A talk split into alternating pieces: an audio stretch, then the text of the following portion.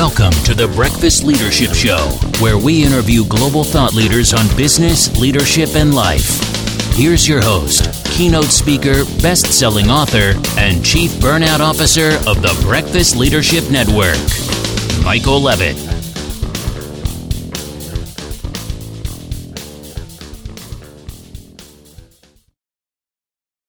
Welcome back. I've got Trish Aggarwal on the line. Trish, how are you? I'm really good. Thanks. Thank you for having me glad to have you here. You've got some interesting background and some awesome work. So why don't you share with the audience a little about you and we'll go ahead and dive in. Awesome. Um, so my name's Tarush. Um, I run a company called 5X and, you know, my background's really been in the data space. I've been fortunate to have spent a lot of my career there. In 2011, I got to be one of the first data engineers at a company called Salesforce.com back in 2011, no one in the Valley really had a data team, um, which is very, very different from what things are today.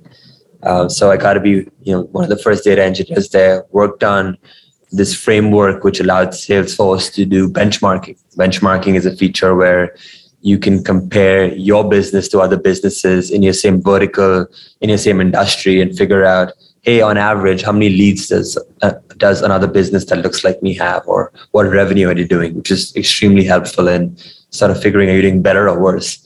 Um, it's become pretty common today, but back in 2011, that was the first time we started doing it. And um, yeah, most recently, I worked for WeWork. Um, I ran the data group, helped scale WeWork from two to 100, focused on different areas like data platform, data engineering, machine learning. So yeah, my background, you know, stayed very, very narrow, very focused on the data space.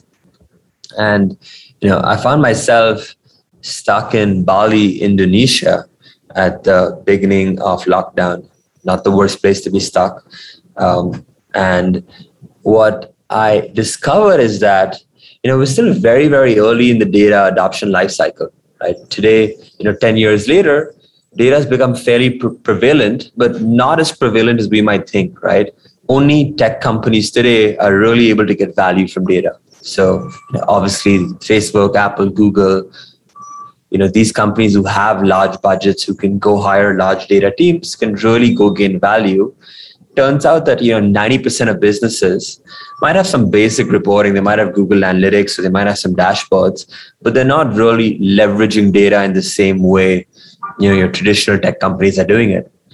And if you think about what's happening you know when data became sort of started to become popular we used the same go to market strategy as we did for software engineering which is let's go build a tech product and sell it to tech teams. Now data is way broader than software engineering. Software engineering is for tech companies whereas data is for all businesses. So you know one of the issues today is that majority of businesses don't have the capabilities of setting up the modern data stack or going and hiring a data engineer. And these companies are unable to really kind of gain value from it. So essentially started 5x with the simple goal of how do we do data as a service for these 90% of businesses which need to really you know leverage data to scale the business but don't have the um, but don't have the expertise to kind of go do this themselves. Yeah, it's amazing work that you've done, and you know, even in the early days of Salesforce, I'm, yeah, I'm trying to wrap my head around you know that you know monolith of an organization being so small in 2011 okay yes it was a decade ago but in the grand scheme of things 10 years is not really a long time but based on what you have seen in your career, you know, the last 10 years is the equivalent of, you know, a century or maybe two centuries of, you know, new ways of doing things, growth, expansion, and all of that. And that's it. That every year seems like we just get faster and faster as we move yeah. towards information. So uh, I, I, love the fact, you know, of, of, walking through, you know, from either the Salesforce experience and of course WeWork had, you know, huge growth as well and then and now you know with with 5x uh, that i anticipate is going to be huge especially with the focus that you you said about you know 90% of companies you know they they can't hire a data engineer they don't even know what they would look at all they know is we've got this information, but we don't know what to do with it. Yep. And there's information that we don't we have, but can be fairly easily accessed if you know yep. where to look and how to look. Yeah. And and that's going to make a huge difference for companies in their growth and and also in being able to adjust when situations like I don't know, let's say a pandemic happens. You know that there's a lot of organizations that really need to look at data to figure out, okay, what do we do? You know, how do yeah. we survive this? Exactly.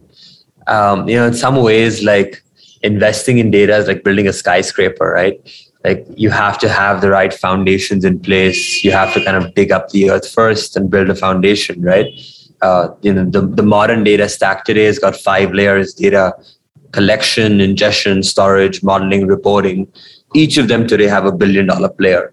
So if you want to get started you have to go sign five enterprise contracts probably spend six months just sort of sort of stitching it together um, and then you start getting value. So you know the big companies they have internal platform teams which stitch together the stack. So when an engineer writes some code, then it goes into reporting, it goes into the machine learning framework, it's GDPR compliant, it takes care of security and PII. You know, if you're a startup today, do you want to go stitch this stack up yourself or do you want to get value from data? Right? Which one is it? So you know we have those large internal tech teams which are you know giving you the infrastructure so you can go focus on making the business decisions. And then the second piece of this is you know tomorrow let's say you're you know your average education tech or fintech or real estate tech sort of startup even hires a data engineer the problem is the company doesn't speak data engineering and the data engineer doesn't speak board level sort of high level metrics and sort of priorities right? So there's a big translation gap between what's happening. And you know what we've built is a process to really manage this. How can we have an engineer actually understand that here's how I interact with the company and the and the and the company being able to also have you know a translator of what's the right way to work with the engineer? What is that process of how do I start with a generic business use case? Like I want to add visibility into where my customers are coming from or how are my customers using my product or what are my different segments lifetime value marketing attribution sales funnel attribution whatever have you. But to take a business use case and get to these te- these sort of technical dashboards and ultimately decision making. It's important too because the work that you do um, is what your team is really good at. And 90% of those businesses that need your services uh, they're good at what they do, but they shouldn't start, uh, in, in my opinion anyway, um, especially if they're small to even mid-sized, they shouldn't try to be their own data management type of situation. It's like use the experts that know what to look at, uh, because you you know you listed you know, at least a half dozen, and there's even more different aspects of running a business. You've yep. got the marketing, you've got your product, you've got your services, you've got supply chain, you've got HR, you've got you name it. There's so many different aspects of running a business. And yep. each one of those things, you need data in order to be successful in those things. And absolutely. And if you're if you're so busy as a as a solopreneur or a new business owner, you know, small team, you're you're wearing all of these hats. And guess what? When you try to do too much, you're not going to get anything done, or it's not going to be good.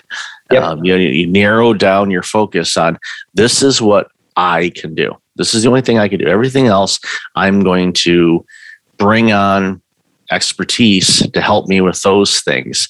And if you get that set up right, like using your organization, for example, yep. it creates a foundation, a strong foundation for the organization that now we know what information, and again, information provides information. And you'll learn some things. It's like, oh, well, what about this? And then that gives you additional things to, to pull from, which again will help these organizations leapfrog the competition because they're getting the information that they need to make the right decision. Because if you had all the answers in order to be successful in your business, more than your competition does, well, guess yep. what? You're going to be successful because you've got all the answers. And how do you get all the answers? data and, yep. and knowing what to look at. So, so your your ideal client, you know, what do they look like? And I know you've got all kinds of different clients, different flavors and things like that. But what are some of the the common traits with uh, clients that you're serving right now? That's a great question. You know, I, I our goal is how do we commoditize a lot of the foundational data work, right? So I spoke about these five layers: data collection, ingestion, storage, modeling, reporting. You know, these are the five core layers. On top of this, then you have um, AI, ML, building data-driven products. You know, a whole bunch of things. The core data stuff is pretty complex on how you collect data, store it, report on it, and it doesn't really offer you, you know, the ROI of doing this isn't there unless you're, you know, a data company where this is your bread and butter. Our goal is how do we commoditize it and offer it as a service way faster, cheaper, and better than if you try to do it yourself or you hired a typical consulting company. So, you know, we're really looking at how do we commoditize this. Now, currently we serve two audiences. We either serve, you know, your typical series A startup which is proven that they have a business. They've now raised some more money to go scale the business. And now they realize that, hey, data is going to be important. We might not know how to go do this, right? So that's our first audience. Um, it's almost a no brainer. We can just do it so much faster, cheaper, and better. In the first month itself, they're making decisions based on the data. If they had to go do this themselves, maybe spend three months hiring, three months signing the five contracts, three months of setting up the stack, and by the time you actually get into decision making, it's a year. So do you want to make decisions in a month or do you want to do it in a year? So that's our first audience. And the second one are your much larger companies. They'll be your uh, you know large FMCG companies or you know brands which uh, um, they might be you know a large liquor company or you know a large burger chain um, uh, who have who are obviously multinational businesses they might have hired accenture in the past or you know typical consultant. What they realized is those companies are not long-term solutions. They come in there they're expensive they do it on a project based whereas we're a long-term solution you know we come and own it for you we embed engineers into your business we give you the infrastructure um, so it's everything you need to go run a comprehensive data strategy we're doing those large companies now, over a period of time, we want to narrow in and start getting to the more mid-market companies. The issue today is that you know, your mid-market company probably has a head of data, someone like myself, right? Like a few years ago. And if uh, if another service comes and says we're going to come and do this for you, as a head of data, I'm going to be like, well, what am I going to do then, and what is my team going to do? So you know, you start you start playing with other people's egos and you know the idea of who's going to do it. So, you know, this kind of happens over time, right? As we start to prove that we can just do it way faster, way cheaper, and way better. And that actually we're not replacing your data team. Your data team should go focus on the higher levels of the stack. Go bring your, go do your own machine learning or go do, you know, more of the advanced stuff, build data products for your customers. Uh, instead of doing the core stuff. So, you know, we want data teams to start to reprioritize where they're spending their time instead of the core stuff, which can be commoditized, go more up market. Um, and we do that by first starting small and big and sort of narrowing down. I love that explanation too, because I think a lot of organizations that do have some data personnel are thinking, okay, I'm going to be out of job because they're going to outsource using i mean outsource is a term that gets used a lot you know the service. Uh, but I, I love your analogy on it. It's like no actually you can still retain those personnel because obviously they know the business because they've been working with it but they can look at things in a more what's the word i'm looking for more proactive and uh, research based type of thing yep. for new opportunities and new streams of data to analyze and, and work on and all of that. And again, sometimes organizations they limit their growth based on who they have. And you know, I'm not trying to pick on anybody, but there are organizations that do that. You can get to a certain extent.